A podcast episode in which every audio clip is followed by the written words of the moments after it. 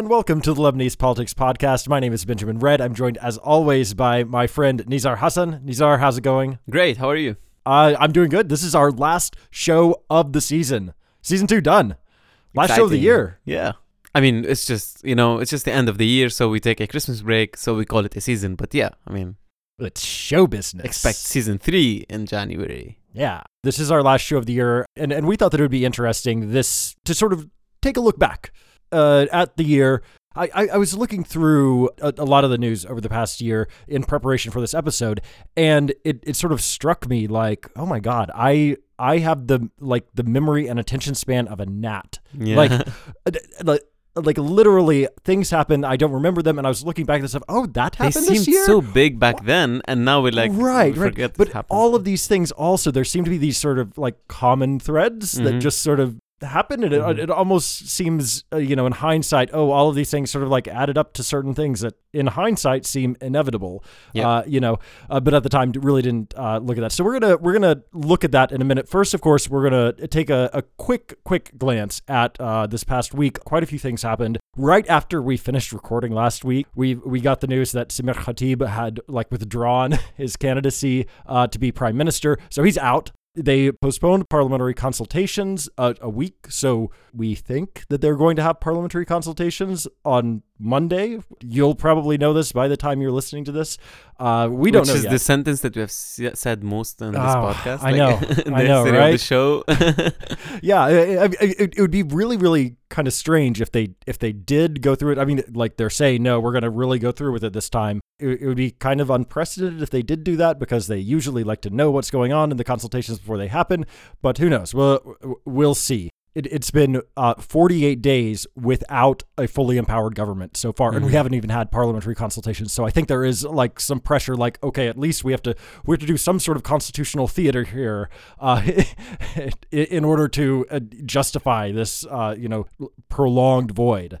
This week we uh, also saw like this, this sort of interesting thing happen. At, at some point, a bunch of people, I think maybe partially based on a Facebook post that you put up, uh, about all of the uh, former uh, uh, ministers of public works. You you had a Facebook post about that, right? That got a whole lot of shares. Yeah, I- I'll tell you what happened. Okay. Basically, I I um, I went through. I asked you actually on WhatsApp if you remember who were the people who had the public works minister in the last whatever twenty years, and you gave me the link. So I went in and just did like this photo with the pictures of the public works ministers who stayed more than six months. Given the fact that you know, if you say five months or four months, we don't expect you to do a lot of things. It's fine. Like if, if Right. it's like a transition government or whatever. So it was only like five people: uh, Najib Mikati, Muhammad Safadi, Ghazi Al-Aridi, uh, Ghazi Zaitir, and uh, Yusuf Fenianos, the the current minister. So they were all kind of provocative names, except for the last one, maybe less provocative. All of them are like very provocative, and people relate them to corruption, etc. Right. And um, so the,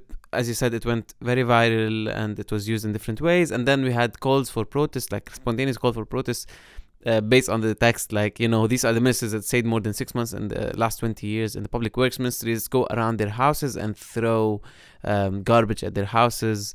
So we did this. Uh, I was just like participating. Obviously, I was not leading any of it. I was just like uh, participating with my, in my car. We're going around their houses and you know chanting against them. And some people are throwing uh, garbage.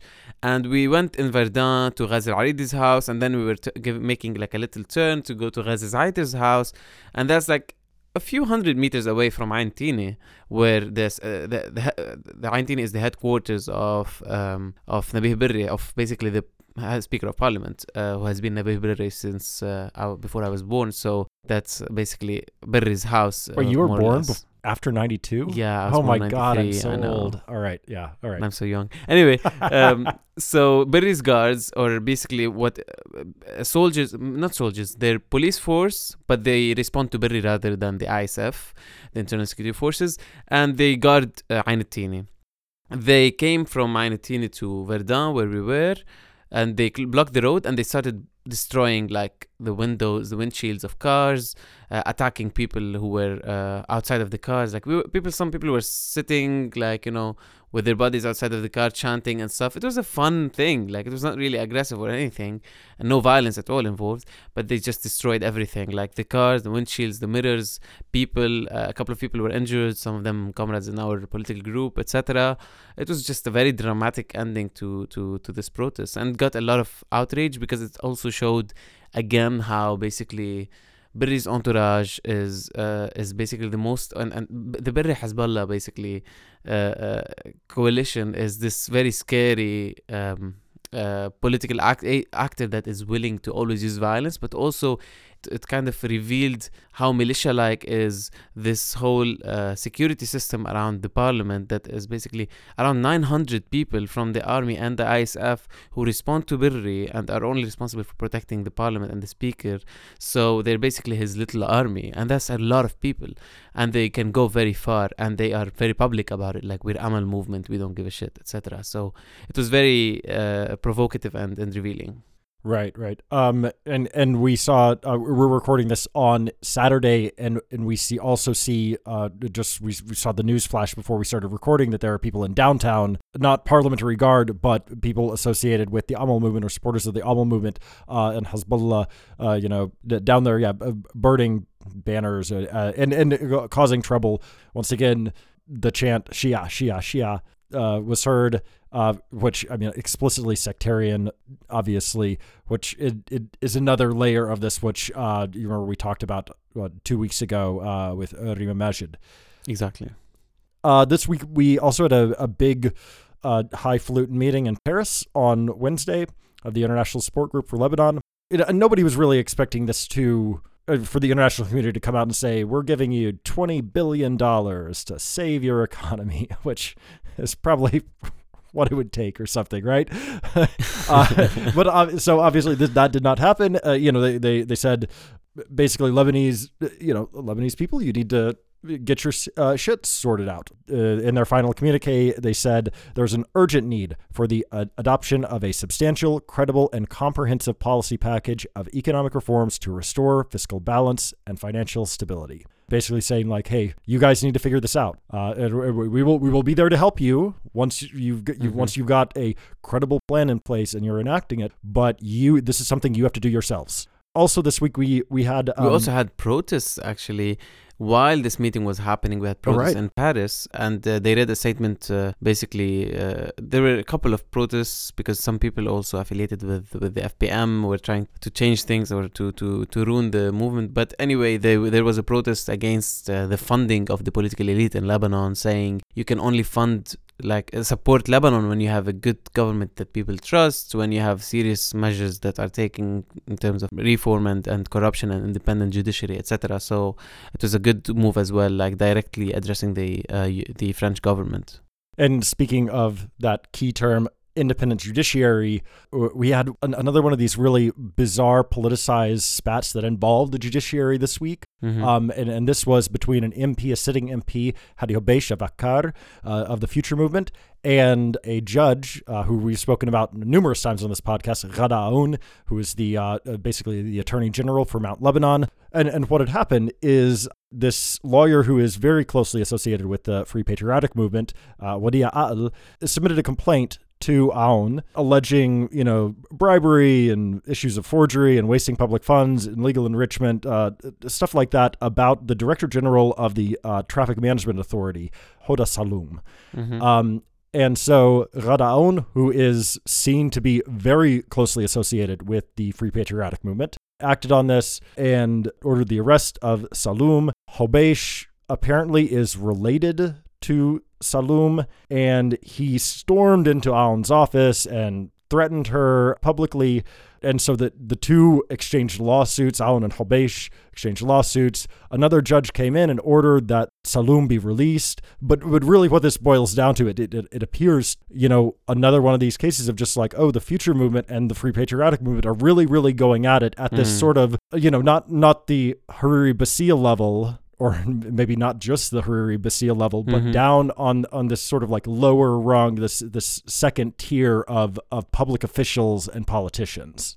One thing to mention about that though is that Hadi Hobeish was using the momentum against Ghada that existed in the street. Don't forget that people were protesting at her house because she was uh, ordering the arrest of protesters in June. So there is a momentum against Ghada. Nobody likes her in the street because she's been. It's the second time people are angry at her because she uh, ordered the arrest of protesters for doing nothing major. So that's why Hadi was trying to, you know, to come out as a hero from this whole story. Uh, but it, uh, everyone like no one like buys this shit. You know, it was obvious. No, was and I mean he's stunt, he, yeah. I mean he is a very prominent lawyer, a very prominent MP in the future movement. You know, uh, you cannot look at this as being divorced from the spat that is currently ongoing between the FPM and the future movement. And uh, uh, although I really dislike Ghada performance, and I don't think she's been like on the side, right side of history at all, as a like in her position, I would say that Hobeish's behavior, uh, going to her office and doing these things, like basically saying you can't leave here, you can't leave uh, your office, and we're surrounding you or whatever, all of this bullshit language. As a politician you, it's basically against the constitution. You cannot do that. You can't go and like force someone in the judiciary to be making choices uh, like according to your will. So Right, right. that was really really uh, bad to see. Yeah. Uh, it, it, speaking of that higher level, though, of, of competition between the FPM and the Future Movement, Gibran Bassil spoke, uh, uh, was it Thursday, I think? A, a lot of people were saying that it was a really major thing, uh, what he was saying. I'm not convinced of that. Uh, but basically, he, he was saying, you know, if, if Hariri is going to be in, uh, in the cabinet, the FPM will not be a part of it. Yeah, exactly. He said if if Hariri wants to be prime minister and doesn't accept anyone else, or if Hezbollah uh, insists on having Hariri for their own political reasons, then we're out of the government. And this was like the other part is also interesting that he basically addressed Hezbollah directly by saying if you still if you keep insisting on Hariri, and I'm saying this publicly as Gibran Bassil, you know this is the difference. I think this is the the interesting part more or less. The fact that they said okay, it's clear now that neither Hariri nor Bassil will be in government more or less uh, if this is the position. And the other thing is that uh, th- there's a bit of tension between FPM and Hezbollah that was under the table and now was brought up with uh, Bassil actually saying, stop insisting on Hariri. We're not going to accept him if we're not in, in the cabinet represented politically as a political movement, meaning Gibran Bassil being foreign minister, more or less. So uh, w- what it prompted is a response from Nasrallah. I don't know if this was a theatrical play or if actually there was tension, but a response from Nasrallah the second day or on Friday. Yeah, and, and there there were reports as well that Bassil had met with Nasrallah before Bassil gave his uh, remarks on Thursday as well. So I, I mean, but yeah, like Nasrallah comes out on Friday and says like, oh no no, the FPM's going to be in the next government. And that's really, uh, he said a lot of things. That's the most important thing you need to know about this uh, speech is that basically we have a complete picture now. FPM will be in the cabinet, Hezbollah, and everyone will be except probably the LF. And as Bassil said, it they are only accepting, like, they will only accept a government that is more or less technocratic in its, you know, in how it looks, not very, you know, without a lot of political faces, which means we probably won't see Ali Hassan Khalil or Gibran Bassil or uh, Saad Hariri, but we will see all of their uh, technocrats and their people, people in their ministries that, you know, they trust. Which this is nothing big. This is the road that we have been on for the past four weeks. You know, it, it, it seemed quite obvious like, okay, after the last government fell, that, okay, Bassil for sure cannot possibly be in another government. If Bassil's not going to be in, that means Hariri's not going to be in. And it also means Ali Hassan Khalil is not going to be in. So, like, but clearly they're still going to be able to name some people, right? And so it's it's going to be somebody that Hariri trusts that he puts out there as the, the prime minister, right? Uh, it, Back to our theory. our theory, Raya El Hassan is very well positioned here, extraordinarily well positioned here to be Lebanon's next prime minister. And, Yeah. and and and, and, I mean, nothing that happened this week changed They haven't floated her name yet. It's uh, we're recording this on th- Saturday. They might do it on Sunday, like really, just so that uh, they don't give time for people to protest against it. I don't know, but they haven't done it yet. So uh, it's it's usually at least leaked or talked about before it's uh, nominated before any block goes to Babda and nominates a person. The, the prediction based on this moment on Saturday is that there will be no parliamentary consultations on Monday, or at least no serious like uh, improvement, like no agreement on a prime minister, because uh, they have if, if the parliamentary consultations start, then they have to finish within uh, 72 hours, and then you know a, a prime minister should be uh, named, uh,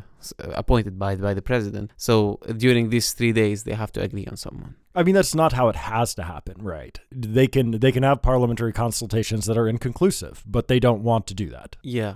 All right, so so that brings us up to date where we're at right now. It, it's interesting though because it's sort of like we're we're ending the year, the year as we started, you know, like talking about government formation. Yeah, talking about government formation, but and also like protests, right? We started with protests against the right against some taxes that were talked about back then, gasoline tax, etc. And we ended with protests. It doesn't mean that actually a similar situation, to be honest, because it's like there is no government, there are protests, but what is possible, what is allowed on the political level is extremely different. Uh, apart from the fact that obviously, like we've had a period of no government that is much smaller than we've had in the beginning of the year, but also what the political forces are allowed to do in this government is different from what they were allowed to do. So in the beginning of the year, when they were forming the cabinet, they had the luxury of saying, okay, we want 30 ministers. Now, if they say 30 ministers, they will be like smashed by, by Are you people kidding in the me? Yeah, I- yeah, like it's so outrageous uh, because it's just a waste of, of money just to represent everyone. If they have uh, provocative political faces like they did in this cabinet, they will also have the same problem. They will have to uh, bring, bring people that will absorb the anger of the streets. So the street became a very uh, important and basically powerful uh, political actor. This is the thing that changed a lot. The protests last year, okay, we reached 10,000 people in one of the protests that we talked about, but it was nothing compared to the momentum that was created in the last two months. That basically, for the first time in, in Lebanon's history, we have this size of an independent political movement, like overthrowing the prime minister without the involvement of the serious involvement of any major political forces or foreign intervention. It's it's a very different moment, uh, and the politicians are much more scared than they were one year ago, for sure. And and this is largely made possible really by what's been going on in the economy uh, with the financial collapse that we are we're witnessing we're, we're in the middle of right now Uh, you know if, if you if you look back uh, at the beginning of January uh, like we knew things were going really far off the rails but I don't think that like th- th- this was not a, a common knowledge or like commonly discussed thing or it wasn't front and center for a lot of people certainly not for a lot of politicians at, at, at least as far as what they were really doing and what they, how they were really acting. Now at, at the beginning of the year we had protests uh, like like you said we started out with protests that were related to the economy right hmm Yeah, they were related directly to the economy, directly to the taxes. Protests had economic demands, most of them, and also um, you're talking. M- much smaller protests than what Yeah. we're seeing now but but still I mean, yeah. much more than what we were seeing maybe one week, two weeks ago.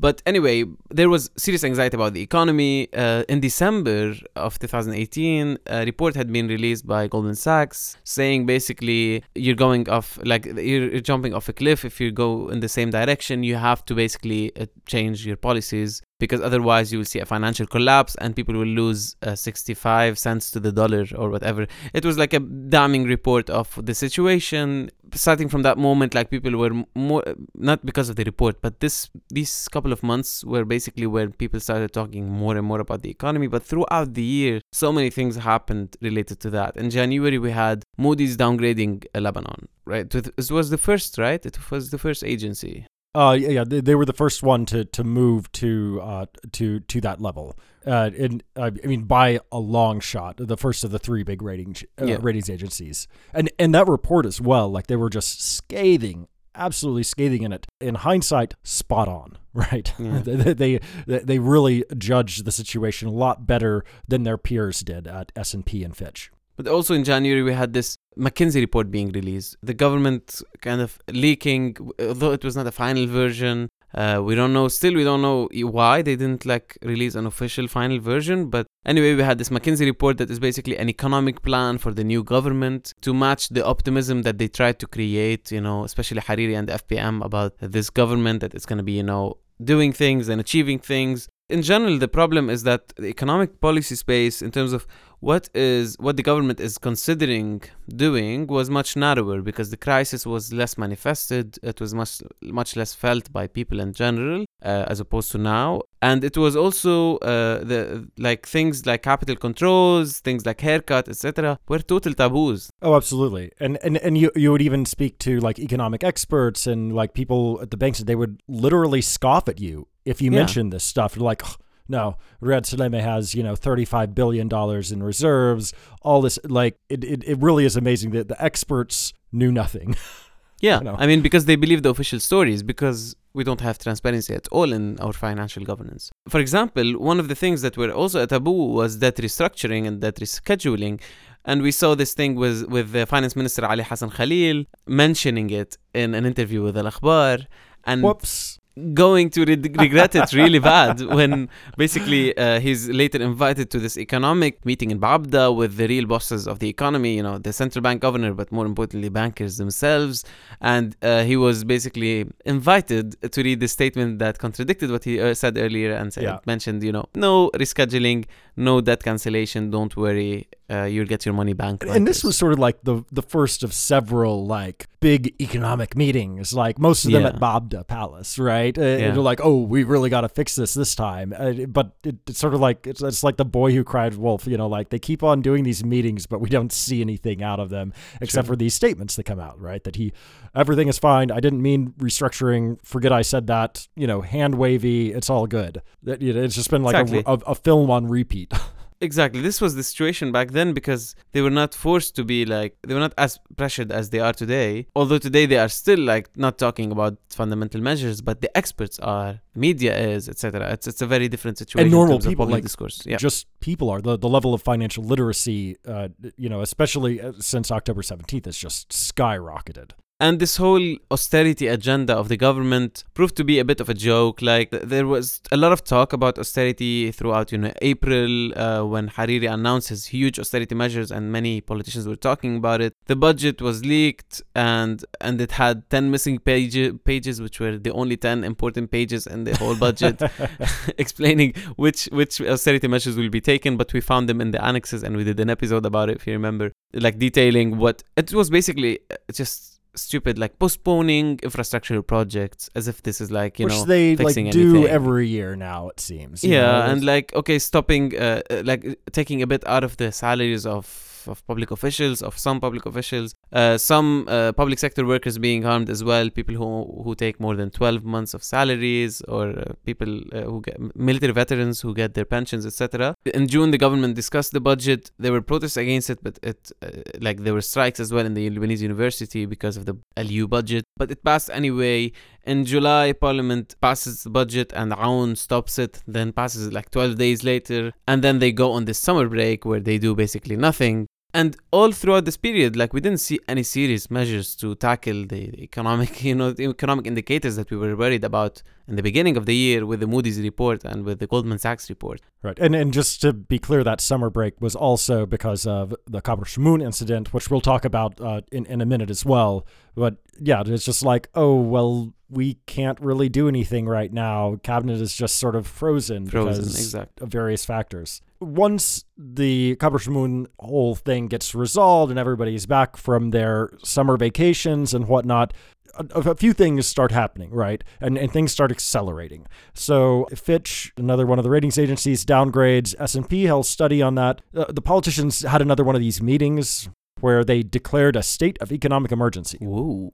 which I have yet to find out what that actually means. If it actually has I don't think that it has any actual value, like any legal value, but that's what they said, right? Yeah. Um, and they supposedly agreed on a number of reforms and everything, but then Hariri sort of backtracks and says, "Oh no, no, no, no new taxes, no new taxes. Don't don't want to do that." hmm And, and and and this is all you know the the way the politicians are looking at this at this point is still sort of like through the a, a certain economic lens that says you need to go with austerity. Hmm that they're still thinking we need to do austerity. We have to put our you know fiscal house in order and everything. That's the way out of this crisis. They don't quite realize that it's much much larger than this at this point it Mhm. seems also so, so this is around like september right uh, the lira starts to come unglued we have reports of like 1560 it should be you know trading between 1500 and 1515 but no it's you know 1560 that's quite a bit out of After that like range 20 years of stability, you know? Right, right, right, right, right. It it eventually goes up and it breaks sixteen hundred,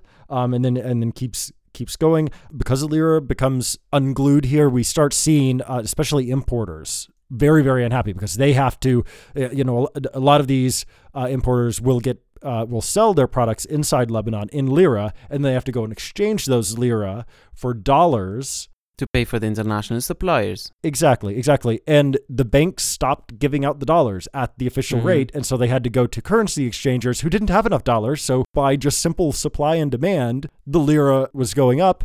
And the, of course, these these importers were furious about this. Yeah. You know, because they were having to eat the uh, it, a lot of them. You know, like the the the fuel importers, they they couldn't raise the price at the pump.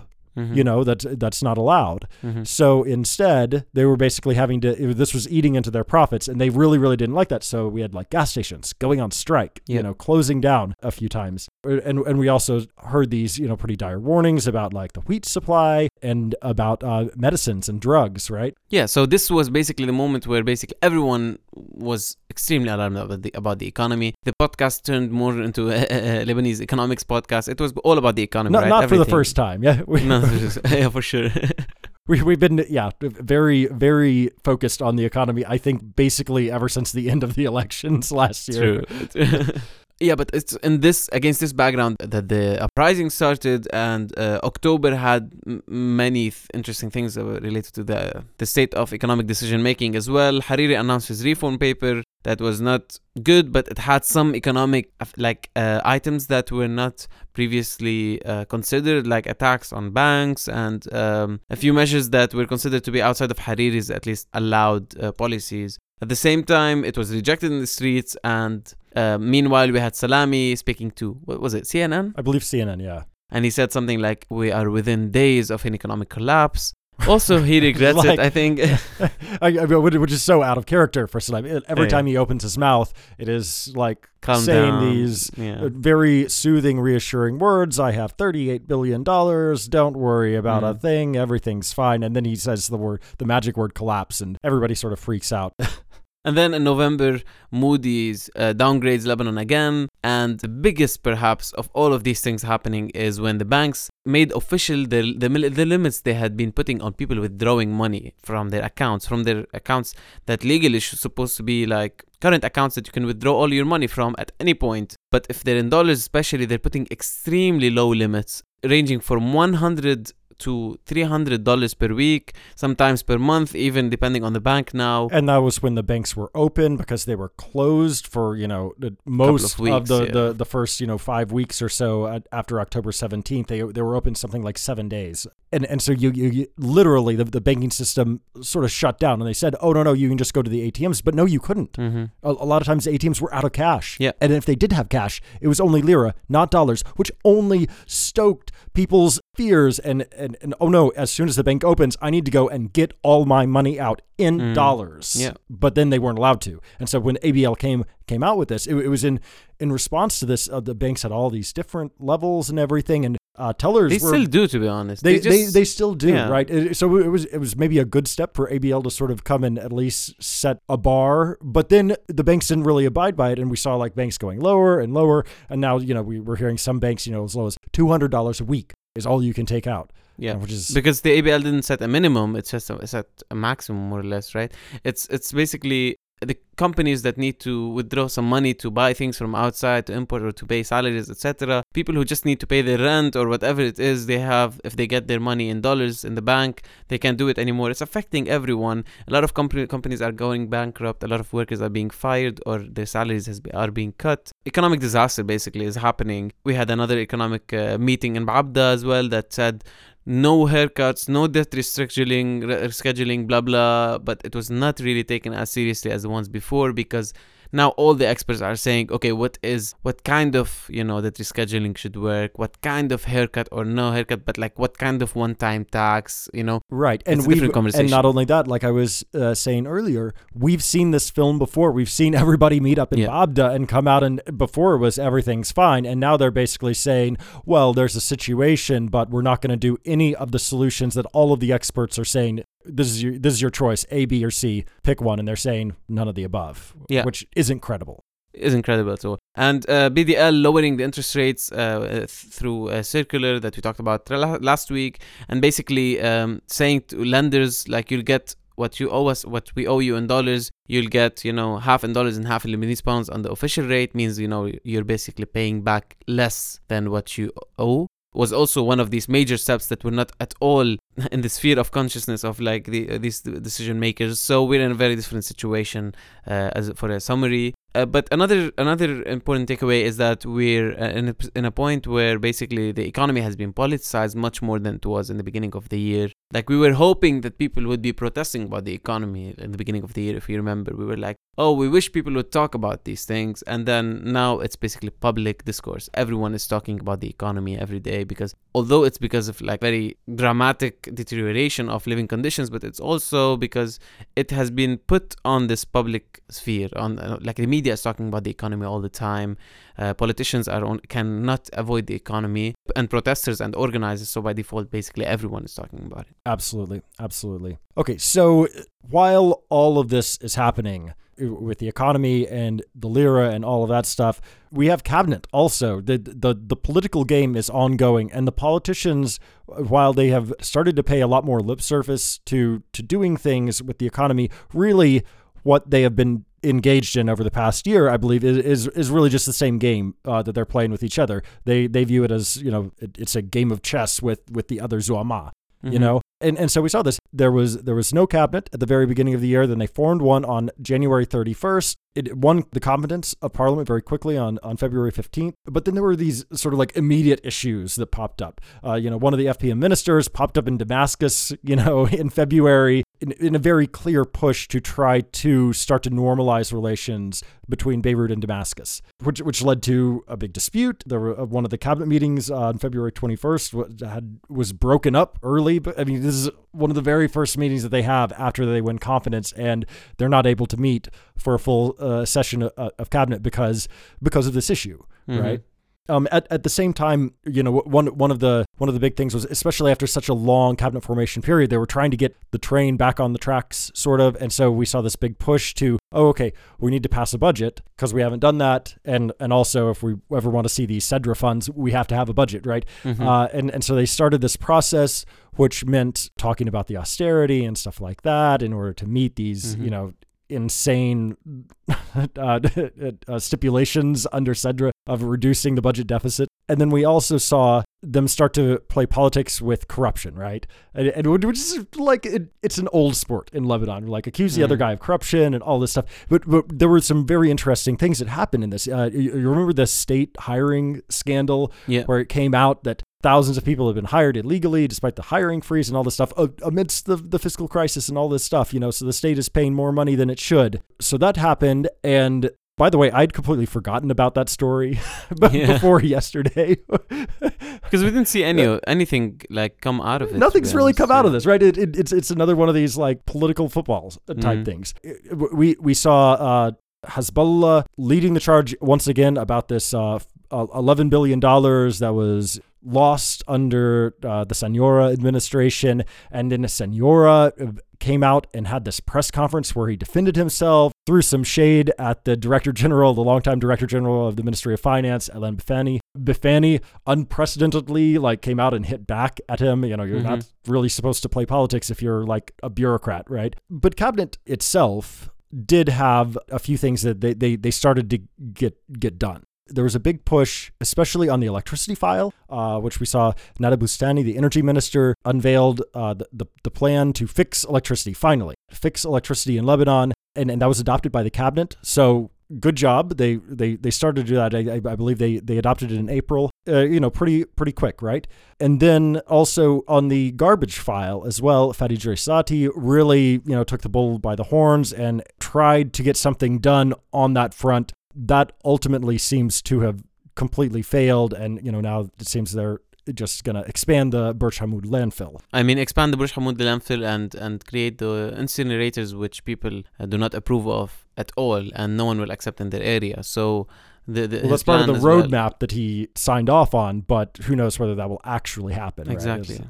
Okay, so so things though were sort of starting to get done, but then we had the Qabr Shmoun incident, I'm not going to go into all the details of it, but basically, Bassil tried to visit Jumblat's area and they weren't having it, and something happened, and you know, each side said the other started it. Uh, there was a shootout. Two people who were traveling with a minister who was not not uh, not Gibran Bassil, but with an ally of Gibran Bassil, uh, died in this, and there was just this huge political blowup of Mhm. this that stopped all cabinet work for like 39 days. And and this is really sort of the moment where all of these wonderful best laid plans despite you know playing some politics here and there the cabinet just isn't able to recover from this and actually do anything because once they get back the economy is starting to become unhinged Mhm. from things and everything just starts to fall to pieces after this and so they uh, they sort of pivot right to the economy, and so we see this really big push from like Aoun and Hariri and, and these politicians, you know, flying around trying to get CEDRE money. Ultimately, also fails, and and then things just start to get worse and get worse. Like we were talking about, like the peg starts to go, people start doing strikes, stuff like that. There are demonstrations starting to happen, and then of course the big de- demonstration that breaks out after the cabinet had met and, and tried to do another austerity thing, right? Yeah, I mean, it was the week of wildfires. I'll never forget the wildfires. I think they provided the psychological background for everything because people felt how incompetent, and all of what you've been describing is basically just a description of how incompetent our political class is. And the wildfires had an, uh, one aspect of it, which is how the state could not manage the wildfires because it was not paying the maintenance fees for helicopters. And this was really like it added to the, to the frustration and instead of like ad- claiming responsibility political officials were like trying to make a different story out of it you know uh, one of them talking about a sectarian background to the wildfires uh, Mario Aoun from FPM, others just blaming something else. It's basically no one claiming responsibility, no one showing competence. And then on that Wednesday, uh, October 16, right, we have the cabinet approving a WhatsApp tax, uh, the most stupid and regressive tax that has been, ever been enacted probably by any government. 20 cents on every first whatsapp call during a day. And this was basically the final straw. The uprisings begin and then hariri resigns. So basically we have a year where basic, we started with no government and then we had a government that shows uh, political sizes and basically it's like a big pie that they were all sharing. Uh, it had a lot of big plans of what it wanted to achieve it really didn't achieve anything. By the end of the year we can say that it did not achieve any of the major plans it wanted to achieve. Right. but it what it revealed is that this political class is extremely incompetent and it paved the way for uh, a popular uprising that has that is unprecedented against it. And so, like from a political perspective, just uh, the the positioning of, of, of what happened here, the, the reason that this cabinet existed basically was this deal between Aoun and Hariri, right? Yeah. And that has basically fallen apart. It it it, it no longer exists at, at least in in in any real real way that that you could actually see uh, something getting done. Uh, it it has to be renegotiated if it's to come back. definitely because Bassil made it very clear if Hariri is in we're out so what is this deal where Aoun is president and Hariri is prime minister Yeah, yeah, yeah. And the, the people who made it disappear are the people in the streets. And this is something that is also historically very interesting, right? That independent people like just like impose a different political situation where strongest political blocks, these are the two biggest political blocks in parliament, they cannot anymore do their deals uh, without the approval of the streets. And of course these are backed by Hezbollah as well. The uh, you know the the third component. So basically, you, you can look at this through a very very sectarian lens. Uh, you know, you've got the largest Christian party, the largest Sunni party, backed by the largest uh, Shia power, and Hezbollah. They've been sort of like on their own little journey this year as well, which is really dealing probably more with, with international issues than, than what's been going on inside the country. Basically, they have been under an unrelenting assault from the United States and from others in the international community throughout this year. The, the U.S. has just been on a roll with with a number, you know, sanctioning a number of uh, suspected financiers. Uh, of course, all this happens without any sort of due process. Uh, I should mention. So they they're coming under a, a lot of uh, financial pressure from these sanctions, Mhm. and, and Nasrallah has has even said uh, basically as much. At, the same time, you know, we had the UK banning Hezbollah in its entirety, not just not no longer making that distinction between their political branch and their uh, military uh, branch. And Ar- Argentina listing Hezbollah as a terrorist organization as well. And and all of this has just, you know, been building and building and building throughout the year with basically a group of international actors led by the United States, led by the, you know, the, the, the far right administration, the very hawkish administration in Washington right now, trying to corner Hezbollah as much as possible Mhm. right? And so they're they're certainly feeling a pinch, uh, you know, Mm. from from these sanctions, and I, I think that that sort of informs their thinking of of what happens on October seventeenth. Yeah. I think what, what we can conclude is definitely that Hezbollah used all of this attack because this attack is happening, right? This this basically um, cornering of Hezbollah is happening, but it's not happening on the domestic level. It's happening on the international level. On the on the domestic level, it's part of the government. It's basically it has more political leverage than probably it ever had. It's not uh, in a weak position. But what Hezbollah did is basically because it's the strongest political force, because it's the military force as well, uh, it could play the role of the counter-revolutionary uh, guard, like basically the political actor that is ready to take on the battle against the revolution on behalf of all of the political establishment. Because it has this narrative of being targeted and the resistance being targeted, ready to be used, and it was so easily like used in these different places uh, to say, you know, all of this is part of a com- conspiracy against us. The other parties did not have strong narratives to to back like this this very provocative stance of like standing in in in front like opposing a popular uprising that most people see it very positively you know also in terms of political positioning Jumblat has had an interesting year clashing with Hariri insulting him on many like on, He's on been one, all over the place. Oh, yeah. yeah, yeah. clashing with Hariri, Hezbollah, and the FPM on in different levels, right? Hezbollah when he when his minister uh, Wael Faour, industry minister, cancelled the um, the license for the cement factory of Pierre Fattouche, and Hezbollah boycotted Jumblat because of that. With FPM and the whole Qabr Shmoun incident, where it was basically people of his supporters who shot and killed allegedly uh, the the two people who were killed in that incident and other incidents with the FPM as well and with Hariri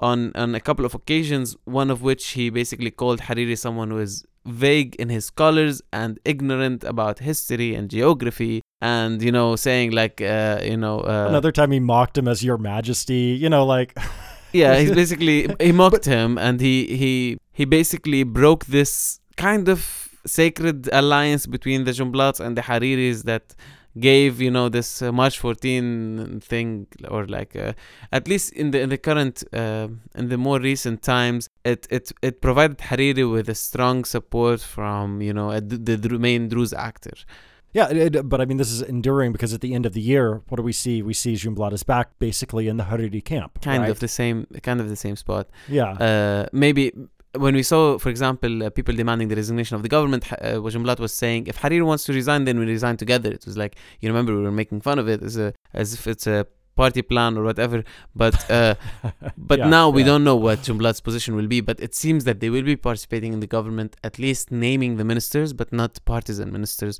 in the next government. So it's back to square one. Nothing really changed. Just part of the theatrical plays that we see in Lebanese politics. As opposed to the Lebanese forces, which has decided, no, we're going to be outside of any new government, basically taking a page from the Kataib playbook, but executing it much better, to be honest. From a much, much, much stronger position anyway. yeah. absolutely, absolutely. and Berri out of in, in all of this situation, Berri maybe the strongest actor in the administration to be re, to be serious. Like he's basically the zaim in, in the Lebanese, post-war Lebanese politics. Has been kind of mysterious. Like you don't know where Berri stands because he has this beef with Aoun that is, or with Bassil that is so clear. At the same time, he is a very loyal ally to Hezbollah and kind of he's not opposing Hezbollah on any like he hasn't opposed Hezbollah on any of its political choices. So they're kind of this Shiite duo now, and that's what everyone's calling them in the media. They kind of established this idea that Amal and Hezbollah are kind of uh, twofold, but one political actor. They make decisions together and they have the same interests, which is interesting, especially that Berri is old and um, who's going to take the popularity of Amal movement uh, once he passes away. If that happens to this person, I'm not sure. But if this happens, then, you know, Hezbollah will, will probably be uh, much in a much stronger position than Amal movement, especially organizationally, etc., to be taking the lead on the Shiite uh, sphere. Absolutely, absolutely. And and one other thing that that Berri sort of unwittingly offers Hezbollah is that if uh, protests get much worse in the coming year, then you know Berri is seen by I would say an overwhelming majority of Lebanese as extraordinarily corrupt. Mhm. Uh, e- even uh, um, among Shiites, uh, it doesn't matter. Uh, right? yeah, and so, if things really do get very, very bad for Hezbollah, then they've got a very an, a, sort of an easy scapegoat to be like, okay, Nabih Berri, Yeah. your time is done. It's time for you to hang up your your speakers, whatever a speaker carries, your speaker's pen. You know, Mm. uh, he has this hammer, I think. But anyway, Oh, yeah, yeah, the gavel, the gavel. Yeah, the gavel. yeah. But anyway, I mean, this is in terms of the political positioning. Nothing really changed from the beginning of the year to the end, except for the collapse of the deal between PM and and Hariri, and this like new positioning of Hezbollah as an aggressive political actor, more or less, that is more explicitly, you know, playing politics in the real way and and revealing itself as the main decision maker in Lebanon when it comes to what can and what cannot happen and this is empowering more and more the rhetoric that says basically Hezbollah is the backbone of the Lebanese system, which is said by a lot of people in the independent movements, but also empowering the the LF kind of rhetoric, the Lebanese forces rhetoric that says Hezbollah is actually who decides and FPM are just allowing Hezbollah to rule Lebanon with a, giving him giving them Christian um, legitimacy uh, so we're gonna see you're gonna be seeing a lot of this politics in the near future for sure, especially from the Lebanese forces. And if we have an election soon, early elections or the normal elections in 2022, I think we'll be seeing more and more of this rhetoric because it has very recent uh, examples that they can you know refer to. Before doing this episode, I, I re-listened to our end of year episode uh, from last year, and and it was kind of funny because we we sort of came to the conclusion that like 2018 was just bullshit like there uh, there was elections but like things basically ended the same way as it started yeah. it, was, it was just like nothing got fucking done it was all of this yeah. was for nothing I don't think that we can say the same thing about 2019. We can't, no. I think a lot of things really changed. And the most important one will be, in my opinion, the fact that, you know, the independent uh, streets and the unpredictable popular reaction to this, to political decision making has become like one of the main you know factors that you have to consider in any any like in the political equation like before that no one really cared about what people thought in the streets now they give it they give people a listen and also they they kind of and they have a much narrower uh, range of choices uh, when it comes to uh, to policies Right. A, a, a, year ago, it would be unthinkable to have a government without Gibran Bassil. Now it is unthinkable to have a government with Gibran Bassil. Exactly. This is the best example you can give and also it was a year that kind of revealed the nastiness of Lebanese politics and all its, uh, its sides. It, it, revealed the extreme incompetence, as we said, of the government and of the political elite in managing, managing such a di- dangerous economic situation. Um, and, and and also the sort of like the the rot. We didn't get into this quite as much in this episode, but just sort of like the rot in uh, the judiciary, being yeah. politicized uh, in the security services. Uh, it, it, I mean, there's there's a whole lot there that really sort of has come out into the open mm-hmm. in a way that was impossible, like un- unthinkable a year ago. But now, because the, the, economy has just gone off the rails, people are thinking, you know, th- these thoughts and, and realizing, oh wow, like no, this this is so bad that like we can actually and we can actually say it's that bad mm-hmm. because it's the politicians. Because what do we have to lose now? Yeah, and people have made it very clear that they don't trust the political elite. Like the revolution or the uprising has been like the biggest sign that you can give someone that's saying, you know, fuck off, like we don't trust you. At the same time, people are understanding how change in Lebanese, the Lebanese system is so slow and has to be slow because the way that these political elites control the system is a very sophisticated way. They control all aspect of it. Uh, put public sector and the private sector part of like you know this the, the board of management controls both of them. Both of them really uh, both spheres of decision making. And there is one thing that is good about this is that it uh, maybe restores interest in politics and getting politically involved especially with the economic affairs becoming more and more politicized, as we say, this is an opportunity for progressive politics to be growing in the future. We're noticing this in LiHaqqi. We have plenty of people like joining the organization now saying like we want to take this we want to take our activism to the next level like in terms of serious political engagement because we think that nothing will change ex- except if we change the people in power and that's i think a great thing so maybe maybe that's the positive note that I can th- I think we can end on um, when we look at this year.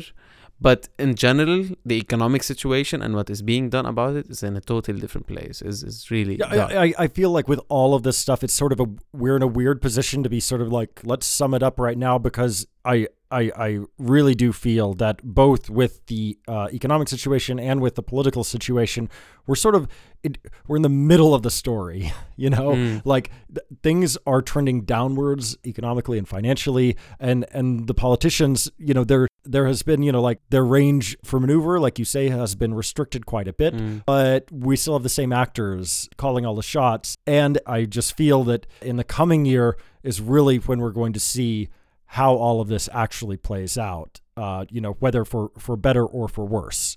Uh, right now, it, it just feels to me like we're, we're you know, we're 100 pages into like a, a 300 page novel, you know. Yeah, and also the the anxiety that we're all in right now makes us makes it very difficult to kind of imagine the future. Like because if it's bleak, you don't want to imagine it, and if it's positive, you can't because of how uh, bleak the current moment is and how much anxiety there is. So it kind of affects our perspective. But uh, if we just when we look at it like the, the continuity of things throughout this year, from last year throughout this year, we know that the direction we're going uh, like towards is a very dangerous one unless very serious um, measures are taken by political decision makers. We talked about those in the the great episode with uh, Jad about restoring economic confidence, and there are many other proposals maybe that we didn't mention. There is a way forward. A lot of people have the ideas. It's really just uh, depends on on politicians and what they will prioritize in the coming phase. All right. Well, I think we're gonna have to leave it on that note. Then we're we're done for the year, uh, unless something crazy happens. And we will try to come to you with some sort of like if if cabinet is formed or something like that. We'll try to come to you. Otherwise, have a great holiday season, everybody. We will see you in January. I'm Benjamin Redd, I'm Nizar Hassan. and this has been the Lebanese Politics Podcast.